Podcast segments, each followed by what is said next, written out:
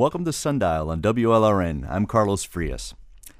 There's no handbook for building a university from scratch, but if there, if there were, Steve Fain would be one of the authors. He's one of Florida International University's founding professors, the original group that transformed an old airport near the Everglades into the fifth largest public university in the country. Today, FIU has campuses across South Florida, in Washington, D.C., even internationally, in China and Italy. But it wasn't like that when Steve got here in 1971. They brought him to discuss a job at a dusty construction site. There were shipping containers and old airplane parts lying around. It required some imagination. Steve was being given the chance to build a university from the ground up. He would help decide what was going to be taught and how, what kind of school it would be.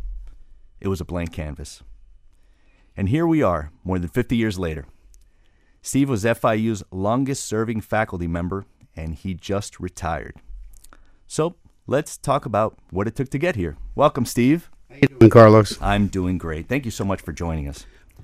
So take us back to that day. They say, We got a job for you, my friend. And they take you out to this dusty field. Describe that scene to us. Well, let me let me start a little before that. I was I was in my office at Brooklyn College where I was teaching a young guy had my doctorate uh, two years and was putting putting in this my two and a half years at Brooklyn.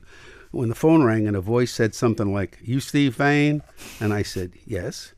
Uh, I got your name from Alice Mile and down here in Miami, and we want to turn an airport into a university and thought you might want to join us. That sounded like a Miami Ponzi scheme to me. And It's- I, it's what it sounded like. I thought it was a joke. People knew that I was looking to leave, and I thought it was a joke. And I ended up calling uh, my a- ac- a- academic advisor and uh, my program advisor, and she said to me, "You can trust that man with your life. That's G. Wesley Sowers. He is my friend, my trusted colleague. You can trust him." So I agreed to go to Florida. wow, okay. that was uh, that was the first big leap. I had been to Miami once before in my life, 1964. My wife and I came here for our honeymoon. And uh, we came here because we said this is one place where everybody we knows goes, and we don't want to go there. So let's get this over with. We can always say we were there. We had three beautiful days, and then we had two days of Cleo. My wife can honestly say that during her honeymoon, the earth moved and the roof was blown off the hotel. Oh my God! You you guys lived through a hurricane on your Yes. on your honeymoon. Yes. That was that was was, not a metaphor of any kind. No, no, no, that was not. So this was my first trip to Miami, you know, in like 20 years. Well, not 64, in 10 years. I got out of the airplane to meet Wes. He, he, I spent the night in the in the airport hotel, and the first thing that I realized when I walked out into the daylight, the sunshine was so amazing as compared to New York. It was so clear. It was like going to a great television movie, or when they when they upgraded the television color, you know, and you could. It was like we're getting cataracts. It was like wow. Life in Technicolor. And then we drove to this place, and he told me the story. Uh, he told me about Chuck Perry, this new president, this great guy. And then we drove out to a field. And you kept To- driving, and you kept It driving. yes, and you kept we- driving we- west, right? Yes, we and and there was this huge. It's about 350 acre spe- piece of land, treeless, flat, with a with a crane digging a hole and a build one large building emerging, and a bunch of uh, uh, some trailers around, and about 12, I think it was. Uh, trucking containers like uh, put on ships, you know, like stacked one on top of the other and made into a building. They Sure, that's that's like the, all the kids think they invented that now. The shipping container. Uh, they called it the modular building because they're these modules. That, that was the, and and uh, in there I met these people, these this group of people, and uh, I heard about Chuck Perry. He wasn't there, and these people talked about this guy like he was a saint. They kept talking about his language and his vision and his whole. It was really exciting. And then this fellow named Paul Gallagher took me out onto a runway. Uh, we walked very far. I was wearing a Harris Code, Harris Code coat, Harris tweed coat. That was my best coat. My In- be- in- what- this month- is from New York. what month was this, This was this was this was like April. You know. Oh, good.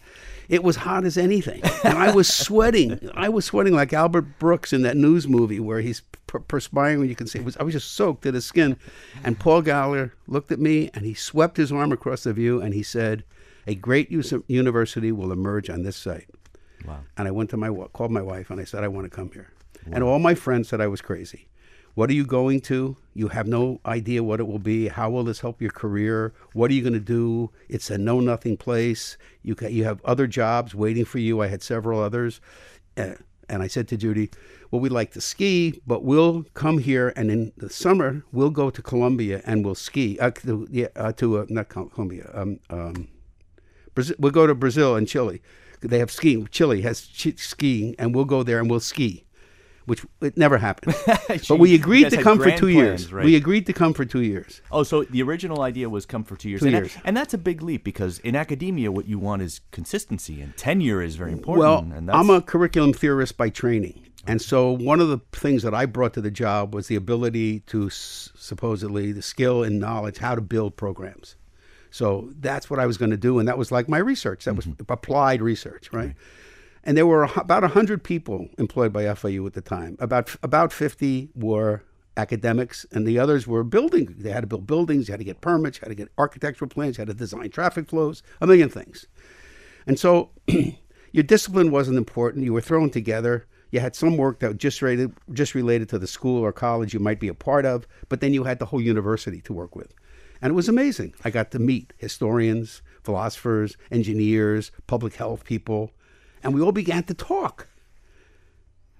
And it was exciting. It was more exciting than anything I had ever seen, I'd ever been involved with. And everybody had a vision, and this vision all fed, fell, fell under an umbrella set up by this guy, Perry. So tell me about that vision because I do think that to create physical structures requires a kind of vision, but also these these unseen intellectual ones. This how is this going to be? Talk to me about the kind of university that you envisioned. How was this going to be different from UM or from you know Dade College at the time? Miami You're Dade. you're a young man, so this may be. Oh, be, that's so nice of you to this say. may be I love this guy already. beyond- this may be beyond you, but Alvin Toffler had published a book called Future Shock a few years before this, Hmm. and people were talking about it. And Perry was stimulated by that kind of thinking. what was the idea in that book? What was Future shock that change is occurring at a pace faster than we can accommodate, Oh. and it, it's going to rapidly change. It sounds so silly now because you know it's true. You're living through it. If you are a young man with with children who are five or six, you're looking at them and saying, "How do you learn a computer when you're just only six years old?" What is you know you're seeing all these changes. Well, we didn't. Ha- it wasn't the technology per se, but it was the concept of community change. So Perry in, said to us, "If you come here, Perry, number Perry would be the university's first president. the youngest president in the history of the country, I believe, at the time at a public university. Wow. He was, I think, 31 years old. He got here because he had done political favors. That's a whole story. Would take a whole show. but he had done political favors for Claude Kirk and Reubin Askew, the leaving governor and the the ascending the ascending governor. So the, the two guys supported give this university to this guy. I got to stop. I got to tell you because I now know what I didn't know then. The legislature of Florida knew that FIU would fail. Oh. Everyone in higher ed knew that FIU would fail. New inside quotes here, right? Yes, in quotes, air quotes. There you go. You look at the map of Florida and the history of the development of the universities. All of the universities are basically up north. The, the, the except and you, South Florida is in Tampa. Right. Draw a line. Central Florida is in is in Orlando. And so one day they allowed South Florida to get a university. They gave them FAU. FAU is on an airport just like FIU, but theirs is a very different airport. It's a very different community. Near Boca Raton up there. It's in Boca, right? Correct. Uh, and they were supposed to open with a large, robust enrollment. They hired famous faculty to work there, and frankly, they had trouble filling their classes. They had a lot of trouble. They were when when I came to Miami in '71, they were teaching extension courses across the state, from to, to the West Coast and the East Coast and down south, all over, trying to build enrollment. They knew that if and Miami had been clamoring for over 30 years for for a university, and Bob Graham's father was a senator, was trying to get the univer- le- legislature to approve. Oh, never meant it never went anywhere. And, And this is this is an important point because Miami did not have did not have a, a public university uh, Right. at that level. correct. It had a, the two year junior college. largest it, largest community college in the country, I think it was, or one of them, if it wasn't the largest, Miami Dade. Miami Dade. before it w- was just Miami Community College then, I believe. Anyway, so they had, we had this backlog of students and everything. And Perry took this position when he came. He said, "We're not. This is not an elite university. This is an open university. We're here to serve an underserved population. We are going to take the community in and be part of the university. We're not separate from the university, we're of Miami. Everybody bought that. Perry also had, had some things in, in, in education, if you came, we had some rules you had to agree to if you're going to work in education, like no class time limits. Students could pass a course in two weeks if they could demonstrate and move on. Self pacing for your academic program. Wow. For the whole university, we had no grades. At that time, New College didn't exist in the public sector. So we were the only university around that had no grades pass or fail. That's what we did. Well, what was the point of that? Well, why should grades get in the way of progress? Hmm. These are interesting people. The average a- a- average age of our in- incoming students would be higher than most. We're going to re- we're going to address this population. We're going to give them credit for life experience. We're going to figure out, have them tell us what they've done, and see what we can do in terms of translating that into credit towards an academic degree. What did that mean for a population? Like what? How would that affect the student population when you're offering that kind of environment? Well, we had a goal of enrolling approximately 3,000 students for opening day.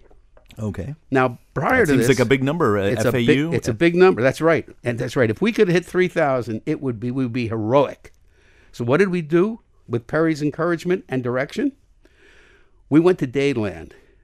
We went to Aventura. We went to the youth fair. We went to a rodeo. Are they maybe two rodeos?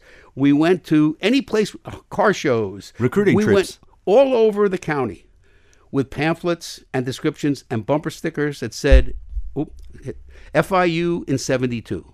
FIU in 72. Oh, that's catchy. That's catchy. Uh, I like that. We had a year to do this. We, I, I mean, I came. I came. My contract was September first, seventy one. I actually came August fifteenth, but that's a whole other story. Anyway, we went to all these places and we said, "What kind of university do you want?" And they would tell us their story, and we would say, "Ah, we have something that might fit you. Let me explain what we have." And we're only taking, you know, juniors and seniors, so you have an AA degree, right? Oh, you're starting with people who, Only- who may have already graduated from, from Miami Dade. Dade. Correct. I didn't say that, but you're right. So we're an upper division university, and we're allowed also to offer some very limited graduate programs in what they were calling the urban professions, hmm. teaching, nursing, or health, or something, things like that. Mm-hmm. So we went around to all these people. Come September, it's time to open school. This is the big test. How many people are going to show up?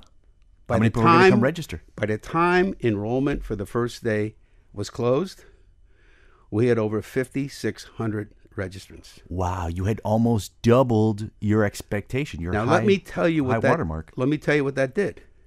This is when I learned I'm a romantic. I love the academic life. I have a very expensive cap and gown to walk uh, with on a, on a graduation day to get into the. Just I love playing Brahms academic when we walk in. I love that stuff. Okay. Well, we had this academic institution that had been foreign to all these people, and we were changing that costume. We were making our university of the moment, not simply of the 1400s. Right. It was a different kind of university. You were creating culture. And we had to suddenly deal with this huge number of people who had signed up. We had to have we had to have classes in Coral Park High School. We had classes in other in other high schools. We had classes every place you could imagine. We only had one functioning building in which we had the library, the administration, classrooms, the ner- the health student office. I mean, every, finance, everything you can imagine. That's what we had. They called it the PC, Primera Casa, the first building. It, it, it was everything, and the rest was just spread out all over the place. And you know what? It was so exciting. The students turned out to be hungry learners, almost without exception. You know, yeah. And you know what else? We were diverse. We were diverse from the beginning. The idea of a diversified student body was never a challenge to FIU, although we always made it a challenge. We never said we're diverse enough. We never said we're open enough. We always recognized that from the beginning, and we tried to do the same thing with our hiring of our, building our faculty and staff. So you bring people down from the Northeast or from Midwest, and they'll come to FIU and they'll walk around and say, "How did you do this? I'm, I just, how do you get this climate here?" I say, "I don't know. It's just always here." Well, we're gonna we're gonna figure out. We're gonna talk more about how you built that climate, but we're gonna take a little break. We're talking with Steve Fain. He's one of the founding professors at Florida International University. He worked there for over 50 years and just retired last week. We'll be back in a minute.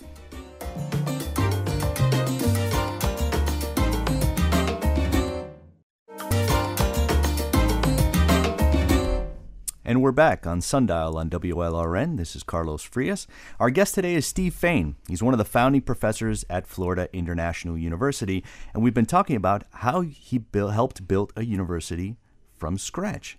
And Steve, you were saying that at the very beginning, diversity was baked into the foundation of building the school. Yes. And and that's I think something we see in FIU today. How did you guys go about doing that? Like how did you specifically in very specific ways go about trying to create a very diverse community at the school? Well, there were two factors. One was the community that was graduating from Miami Dade that needed these upper division degrees was pretty diverse. Okay. So give me an example. Like what kind of well, what kind of folks? Well, we had we had we had lots of people who were Latin. Every everybody thinks everybody at FIU who is quote Latin is Cuban. So we had diversity among our Latin population. right, It's which not- is one of the few places to really recognize that early on. It's Yes. not just uh it's not a monolith. Yes, we also had we also had outreach efforts.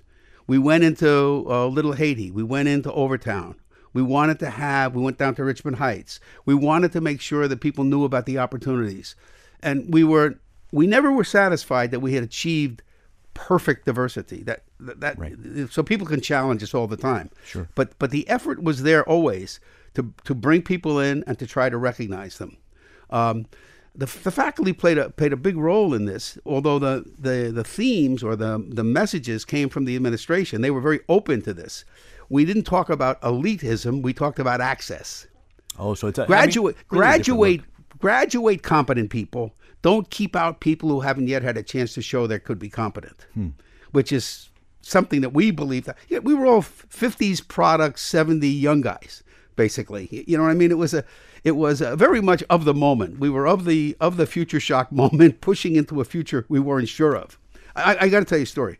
When they when we started, we, one of the things we had was Wonderful Wednesday. We didn't have classes on Wednesdays. Oh, that is wonderful. We had okay. we had intense classes on Tuesdays and Thursdays, and that was because uh, um, um, Monday, to, Monday, Tuesday, Thursday, Friday, we had these intense classes then because we we had a, s- uh, students who worked. A lot of students worked or were, were, were, were uh, took care of their kids and had other obligations. It didn't- They didn't go off to school and, and and start a college experience. They were living their lives and fitting this in and we wanted to capture that energies, and it turned out to be really exciting.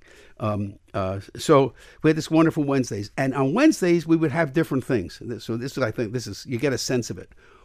We would sometimes have entertainment acts that would show up, you know. And one day there was a group of people, about four or five guys, with a like an old fashioned cart, um, a wagon, uh, like a stagecoach. I don't know, like the guy who sold soap uh, s- liquor on the back. You know, you've seen these uh, these uh, liquor salesmen, whatever they call them. Uh, I forget, soap op, soap salesman or something. No, that's not what they call them. But anyway, this one was all painted up like a circus wagon. Okay. And there were these like four or five guys in it, and they came out and they did tricks. And you know what the name of the group was? What's that? Circus Olay. Oh, come on. No, honest to God. The Cirque du The- Soleil. well, that, it, they grew up too. wow, that is amazing. They were just a troupe of acrobats.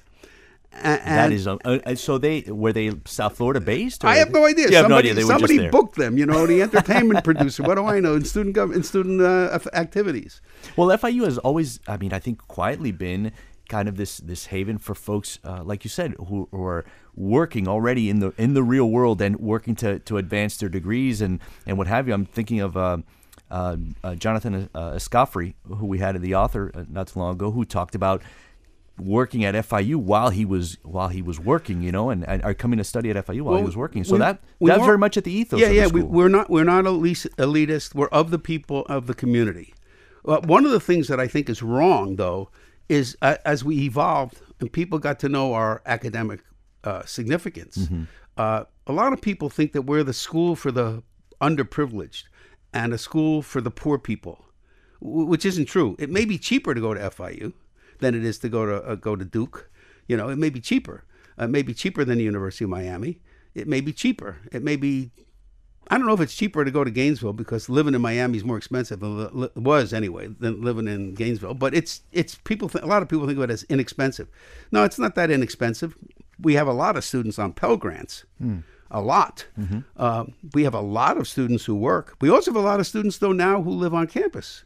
We started the, pres- uh, the third president, Gregory Wolfe, opened up dormitories on our Bay Vista campus, North Miami campus, and that began residential life. And now we have, I don't know, several thousand students living on campus in dormitories. I think I'm, I'm right. And across the street in Sweetwater, we have huge apartment houses that are being built for students. Uh, that's, you know, we, as you pointed out, we're the fifth largest university in the country now. Um, and and uh, it's not because we don't attract people who want to live there. And every, you know, but there are a lot of people who come who have jobs, who live in Miami, and that integration makes for a very special academic experience. Because you have the mix of uh, people coming from out of state and the folks who are locals, who are it's kind of this broad range. Take a take any one of the courses in the social sciences and just imagine the dialogue you can have as students share their varied experiences with a theory that a professor puts on the table.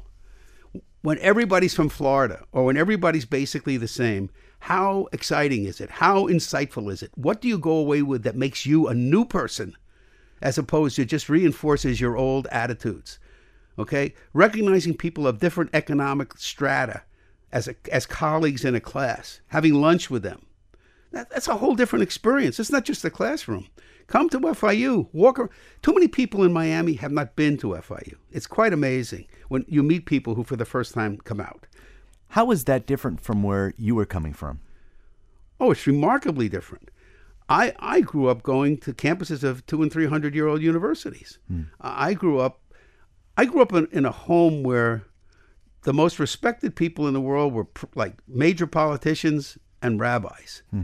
They were like had deserved, and the second most respected people were teachers. And the professor type teacher, the university teacher, was like, "Oh my God." I had a cousin who taught at Temple University. He had a doctorate, and he taught there. And my other students went to medical school, and that's all they did was become a doctor. But Bobby was a physical chemist.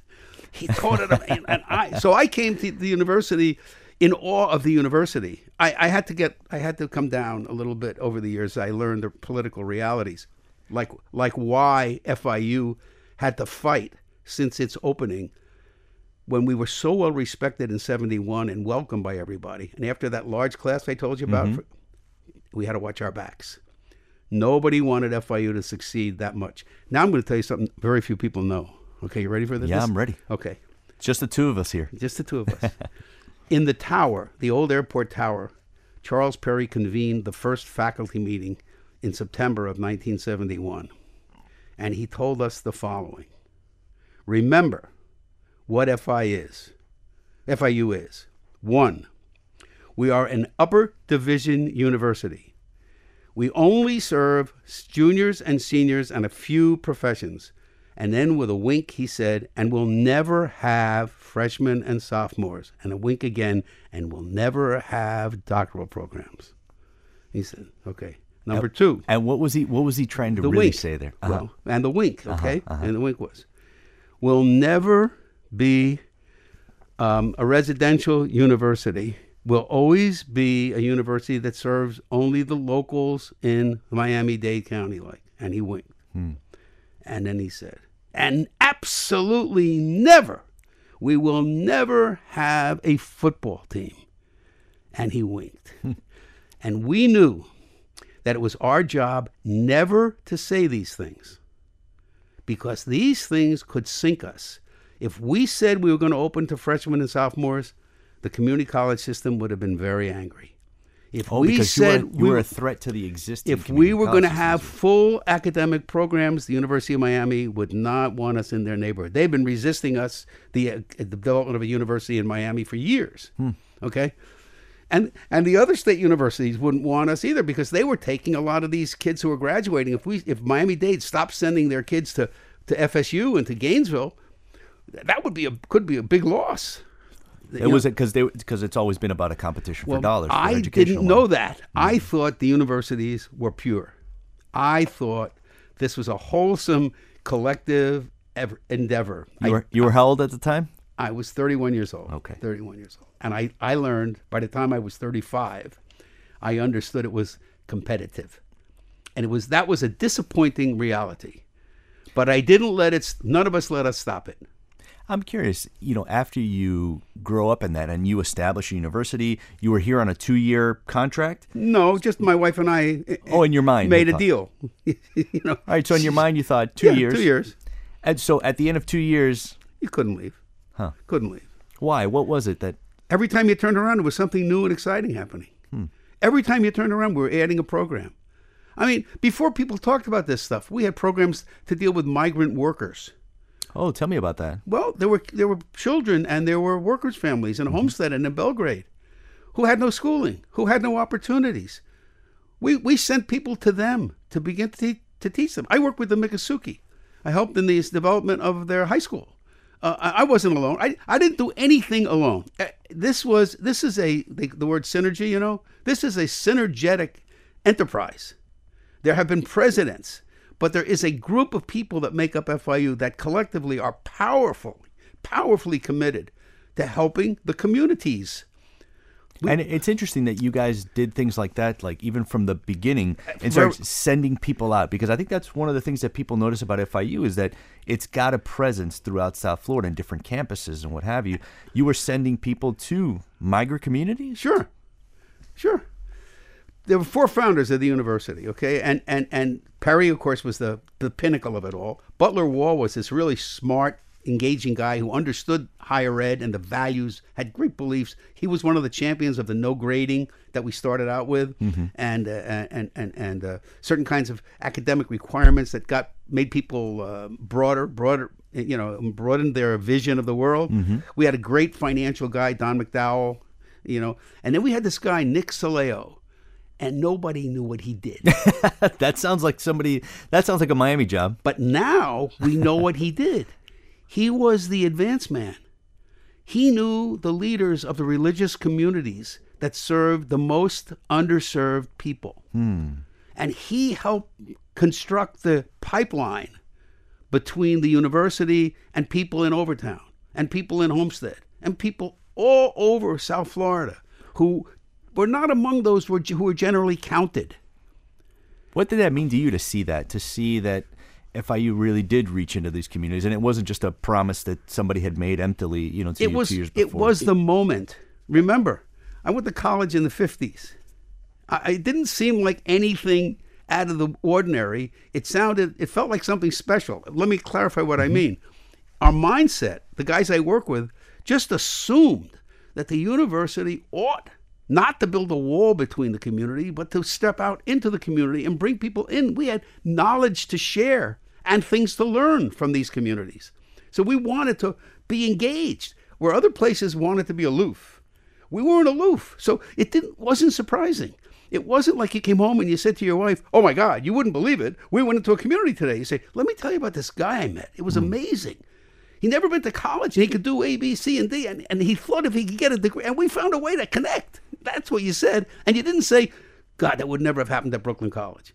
You just said, "That's what we did today." Right, and and uh, that's interesting because I mean uh, we are still talking about 1971 in Pretty really- much. in the deep South. Honestly, Seventy to seventy-five. This was there. That's right. So uh, did you did you see a, a diversity of opinions of people pushing the other way? Folks saying maybe this is quote unquote too diverse. There are too many too many of these Latins and too many of these black people. There were two like things that. there was disagreement upon that I remember. We had we I was involved in forming faculty governance, which is, a, in my conception, a major part of a university. So we had two issues we worked with the president on. We had three, but one I dismissed very quickly. I'll tell you about later. One was should the police on campus have guns? Oh, That was a, a, that was a a, major issue. And should they be dressed like policemen or like in blue blazers and just security officers? Should we keep it low key? Do we want it to look like a military institution? Now that now, now we have a police force on campus. We have you know I don't know fifty thousand students and police force. It's very Th- common, th- uh, then we didn't have a police force. We ended up having unarmed cops in gray pants and blue blazers, and it said FIU security, you know, on their patch. What was those? Dis- what was that discussion like? It was just like the discussion we have today about guns. Mm-hmm. It was that only it was we had an abundance of people who were 50s people, 60s people who who, who uh, uh, sang Joan, Joan Baez songs and were very much of that period and very willing to ag- ag- uh, aggregate and become try to become a force. We had people who were into women's liberation, and we want to have rules like that. We we had something that was very unusual. We hired husbands and wives couples for academic uh, jobs. which was which was unusual. That was time? unusual. You- there would- Usually, a husband and wife team didn't get hired at the university. Sometimes a really great professor could get a trailing spouse p- position to get Harry Johnson. We take his wife, you know, sometimes, or take take his wife maybe, and we take Harry Johnson. But it was, but we didn't do that. We took qualified people and put them in jobs. I don't remember any husband and wife ta- that was hired because to get one we hired the other. They were good people, and we, and we let them work. And they were good. And in fact, in English, two, the two Elkins, husband and wife, worked in the same department, and nobody ever said anything wrong about it. I mean, that was okay, you know. So you so the first big discussion you have is do we want a police? uh, That- that was one of the first. One of the first. How about grading? grading? Are we comfortable with this? We're trying out this no grades. Is it working? We ended up coalescing with student government. The students were furious about it because they would graduate, they wouldn't have a GPA. Oh, and that How would they get a job? or go go to grad school. uh, or go to grad school. But more even, how do I get a job? Because remember, this was this this mass of people from the community college. They, they were they they were very practical in their orientation as a, as a group. So we ended up going from no grade, just pass or fail, to we worked with the students and we tried high pass, pass and fail. Hmm. That, that didn't work. No. Then- After you get to that point, you've almost started grading. Then then we went to eventually went to A, B, C, and D. I helped. I was chair of the Senate, Senate at the time, and I worked with student government to achieve that kind of grading. But that still wasn't enough. They wanted pluses and minuses. The students now wanted pluses and minuses. B pluses. You know, A yes, plus. A plus. well, that was very interesting, and the faculty held the line, and we never gave an A plus, and we still don't give an A plus. There's no grade higher than a four. There's no you can't get a can't graduate FIU with an eight point seven average on a four point scale. We don't do that. Like you meet these kids that went to high school and they have higher numbers than the grading system. I don't know how that works. I'm curious, you know, your background. You said that education was was such a force in your home. It was uh, it was such a revered thing. Where did that come from? What did your folks do? How did how did that become such an important influence in your You life? You asked me a question, and I'm, I know I'm here for only an hour, but I'm, I'm going to tell you a story to answer your question. I love that. My dad came to visit. He was very sick with a terminal disease. I'm sorry. I was working on his house many years ago. Mm-hmm. I was working on the house. We used to work together on projects. He was sitting on a little stool, and I was up fixing a molding or something. And I looked down, and my father had tears running down his face. We are a traditional third generation immigrant family. My, my parents' first language was not English, it was Yiddish. Their parents came from either Russia or Romania. So we're here. And I look down at my father and I see these tears running down his face and a big smile on his face. And I said, What's up, Dad? What's the matter? And he said, Oh, I'm just thinking. My son has a doctorate, teaches at a university. My daughter's married to a man who has a doctorate, teaches at a university. My other son has a doctorate, teaches at a university. My youngest son is getting a doctorate and plans to teach at a university. Four doctors, no patience. Am I a success or a failure? My parents thought it was clean, honest, vitally important work. And they taught that to us in their we never had conversations about it per se. They mm-hmm. t- but that's how they acted and we knew how special this was. And none of us thought we were ever capable. Well, I don't know about my brother-in-law, but my my, my brothers and I never really thought we were capable and lucky enough to be able to do this. And each of us found our way, like, you know, just because we kept plodding through, doing our work, engaging. We worked hard and we liked it. And there we were. It, nobody started, started off when they said to their guidance counselor in high school, I want to be a college professor. No. What did, what did your dad do for a living? Mom and dad, what did they do? My dad was a graduated from pharmacy school, ended up working in the textile uh, b- business and the garment business. And his one dream in life about employment was that his children would never work in the garment district. Oh wow. He didn't think it was an honorable business. He didn't like it. He, he got in it late as a result of certain things, and he economics said it's a good place to earn money, but he he didn't like the experience. He liked he liked the fact that we were in what he saw as a clean business, you know, a helpful business, an ethical business, a business where you help people in their lives. That's what, what was so important to them. We're going to take a little break here. Uh, but we're going to talk about what you helped build. Uh, we're speaking with Steve Fain, who's one of the founding professors at Florida International University. He's retiring after 50 years. We'll be back with Steve in just a second.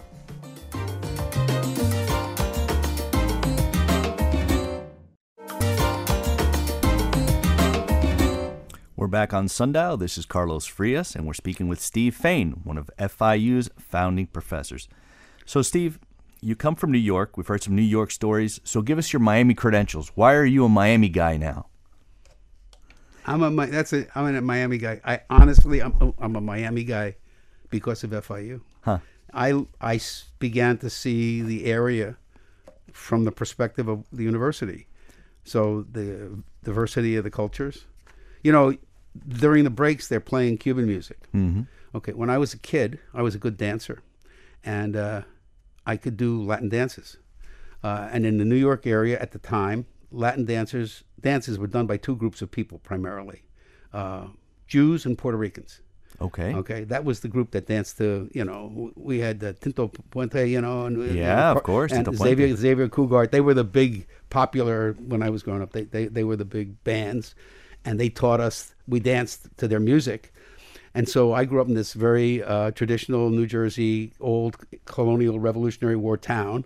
Where the women's club had a cotillion, invited all high school kids to go to the cotillion to learn the dances that we needed to know: the waltz, the foxtrot, uh, the rumba was the exotic dance. The rumba box step we learned, and if you were had a really nice lady who was in charge, she let you dance the polka. Okay, that was the, that was what you learned. I did not know you could dance to the polka, Yes. but Oh, yes, definitely. but I learned to dance the jitterbug and the Latin dances, and so I taught them to my friends who thought they were Jewish dances, because so in, in the fifties they didn't they didn't they didn't know anything else. That's you, you went to the Borscht Belt, you went to the Jewish clubs, you went to the Jewish weddings and bar mitzvahs. People danced the mambo and the cha cha. People danced the merengue. So you came to Miami knowing how to speak the language, so I to speak. ha- the, I like that stuff. I like, and I love the music. The music, Afro-Cuban jazz is something I like from the '50s. I discovered that. Well, I the band, the band Palo, uh, who's an Afro-Cuban uh, funk band, does our theme music. So, Yes, I- so did you speak Spanish when you came down? No, no, So what was that like? that was a mistake that I made, and I'll tell you why. And I, I can tell you this, and it's probably a mistake.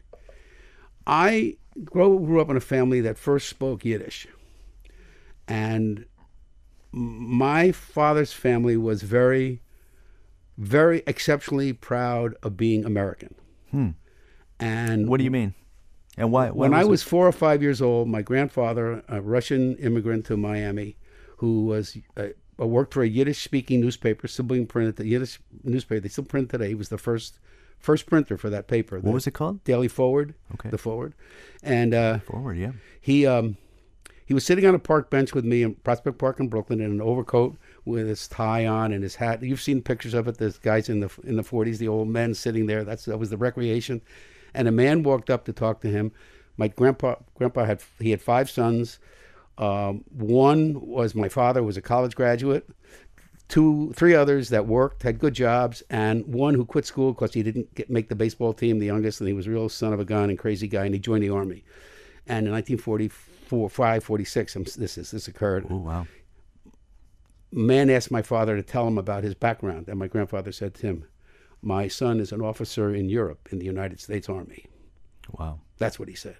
Because, and he told me how important it was to be a citizen of the greatest country in the world. And his family spoke Yiddish. His, he and his wife spoke Yiddish mostly, but his boys mostly spoke English because you have to be an American. So I come here and I had a, I, I had a hair and I had a, my beard was full. I had a lot of trouble when we would go into town. I would get people come up, put their finger in my face, say Castro, Castro. They didn't like my beard. Oh, they didn't like your beard? They didn't like my beard at oh, all. Oh, interesting. That was interesting. And I said, I am going to resist this. I am an American. Welcome to my land. I treat you like a person. Don't do that to me. I won't turn it around to do it to you. And somehow I got that in my mind and I resisted learning Spanish. So now I can understand Spanish a lot when you talk to me in Spanish, but I, I resisted it. It was a mistake. Did you did did it was a mistake. did being uh, a, a son, you know son of, of kind of recent-ish immigrants and other the immigrant story was still very strong in your family. Sure. Did that help as you were trying to found FIU? Did had was nothing. that To, it had nothing to do with it. It's just I probably did have something. To, I mean, it, I it It's a, it's it's not true. It had everything to do with it, I suppose, but uh, consciously, it wasn't. A, my I did not live a segregated life.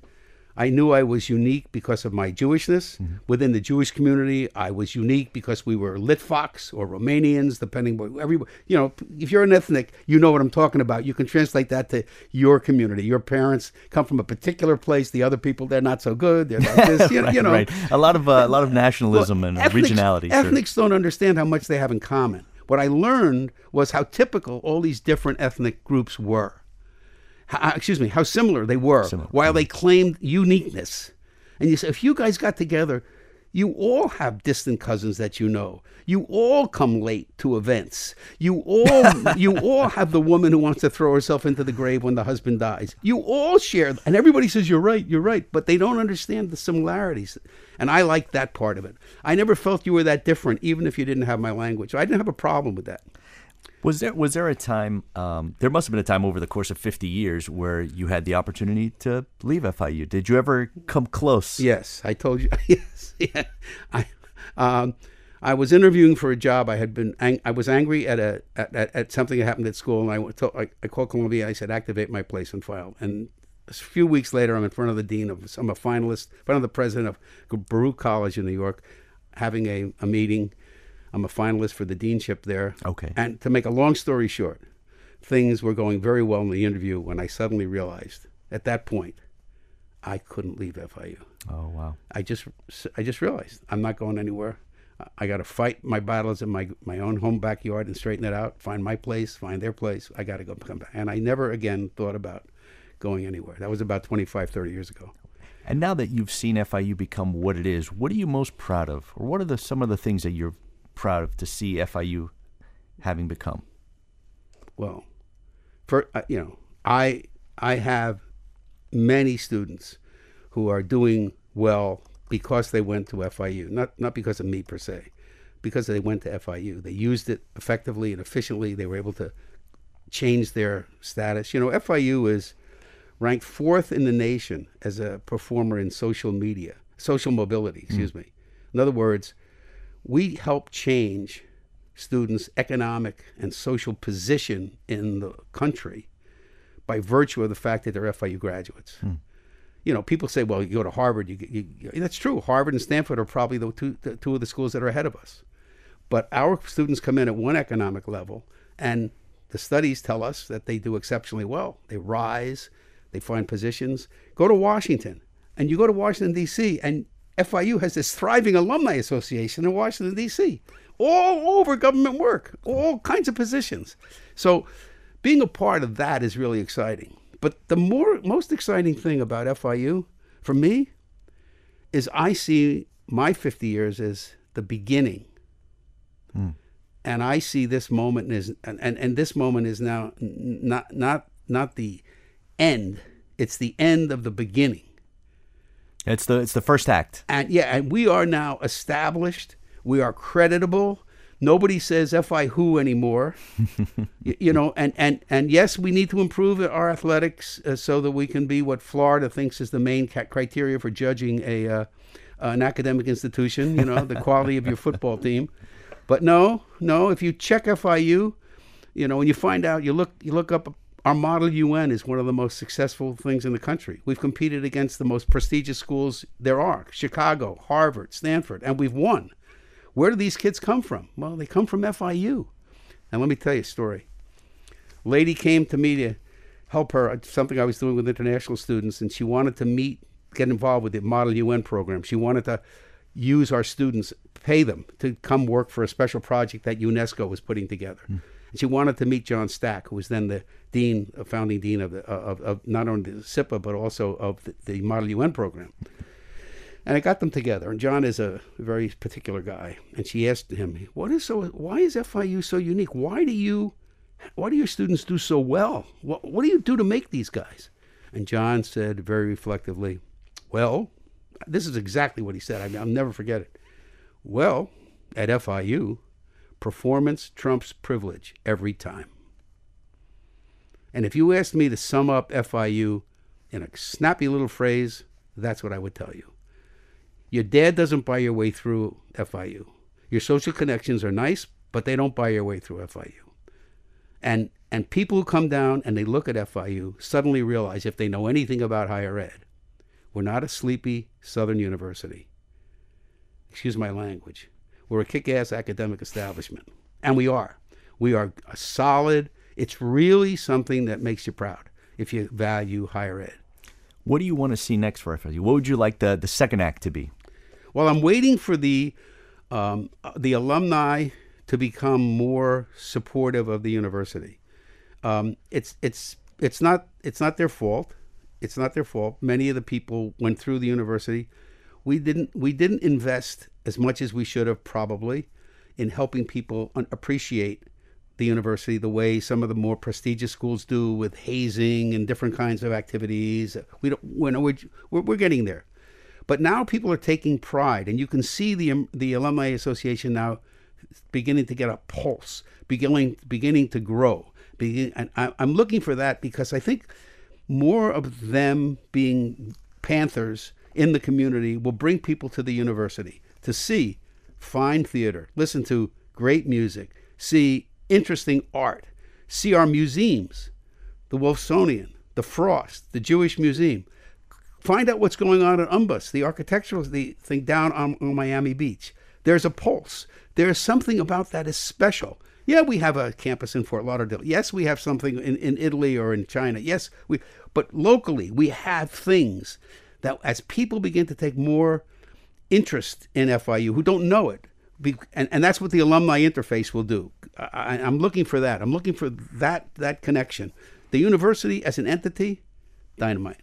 Well, Steve, before we have to end, I want to ask you what's next for you. I understand that uh, learning to fly a plane is is uh, is on deck, and which is appropriate considering the school was founded on an airport. I never thought of that. I uh, uh, because of my son, I developed a tradition when I was 60 to do something special every fifth year.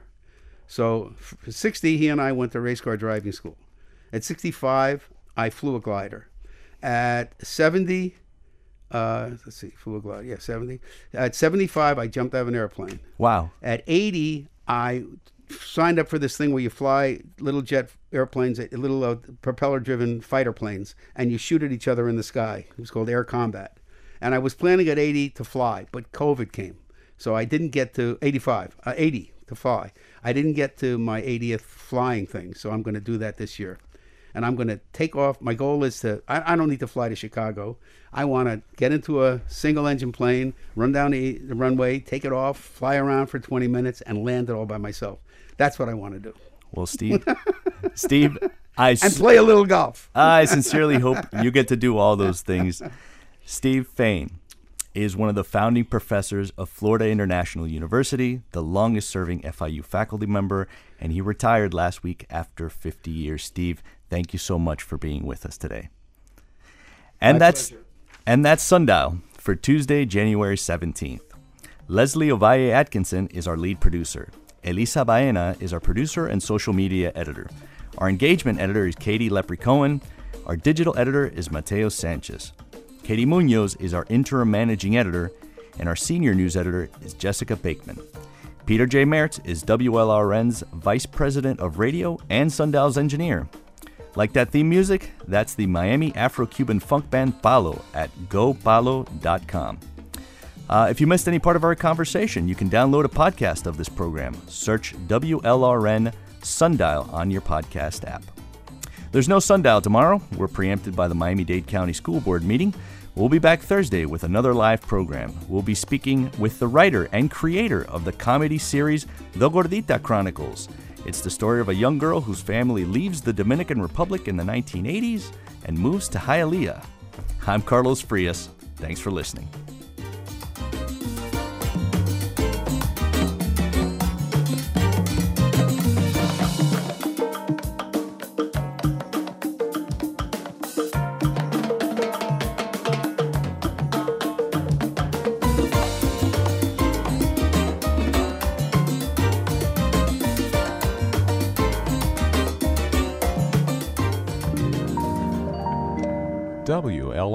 Public Media.